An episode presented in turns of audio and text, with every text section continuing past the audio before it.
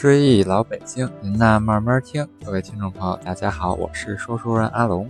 咱们今天聊一聊第三样老北京满族传统的体育活动，就是耍帆。其实满族是继承了先民的古老传统，在狩猎和战斗中，战斗中使用帆。入关时把它带入了关内。清代著作如《宁古塔纪略》《柳边纪略》《黑龙江外记》等历史书，皆对满族人。这个丧事立帆的传统有所记载。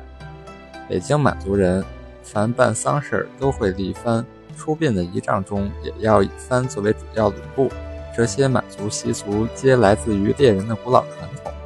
帆是大旗的一种，在狩猎和战斗中必不可缺，靠它进行指挥。满族自古围猎出发时以大旗为先导，行至合适的地方，先将大旗固定于一点。队伍从大旗两侧呈呈翼状分别前进，终于形成一个大圈，叫做围。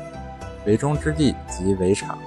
圈完成后，大旗居于围的中心，称为中心道。这个道就是大型旗帜的意思。中心道是全围的指挥，在作战中，大道是指挥将兵的标志。在围场和战场上，指导人。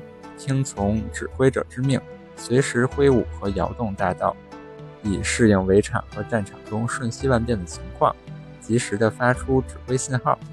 就从挥舞和摇动大道的动作演变成为耍翻的活动。形成耍翻活动后，为了表演的美和多彩，当然要增加许多原来打围和打仗时不可能有的动作，由此形成独具满族特色的体育活动。当年在天桥现役的宝森和师兄弟都精于耍帆。其实，在清代，满族人们也经常耍帆。满族人家在长辈做寿之日，弟子多以耍帆进行庆贺。康熙皇帝曾亲自舞蹈为母亲祝寿，在《清圣祖实录》和《清史稿》中都有记载。当年满族连老年人也会耍帆，经常在新年中进行。早年老北京有句俗语，叫“你不会长道，还不会耍翻吗？”意思类似于没吃过猪肉，还没见过猪跑。应用场合也是相同。可见那时耍翻在满族人中已经是很平常的一个举动。长道不一定人人皆会，但耍翻则是无人不会的。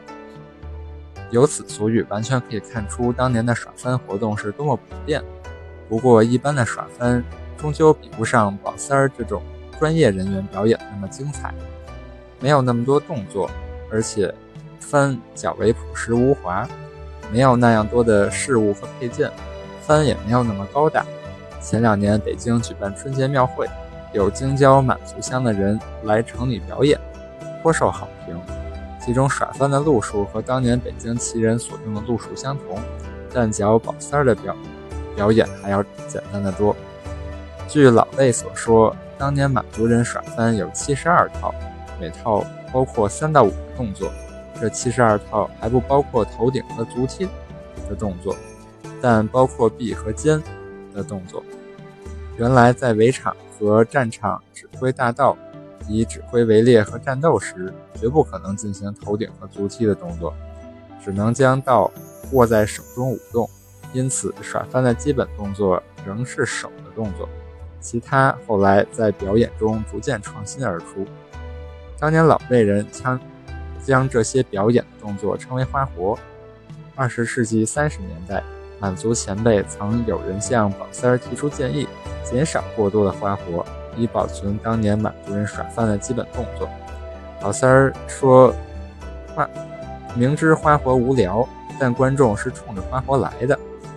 如果按照老样子耍。”怕连饭都吃不上，大家听了也都认为有道理。在天桥献艺是为了满足观众的喜好之需，而不是在博物馆里陈列耍帆的原状。好，今天这期节目就要结束了。追忆老北京，您那慢慢听，咱们下期再聊。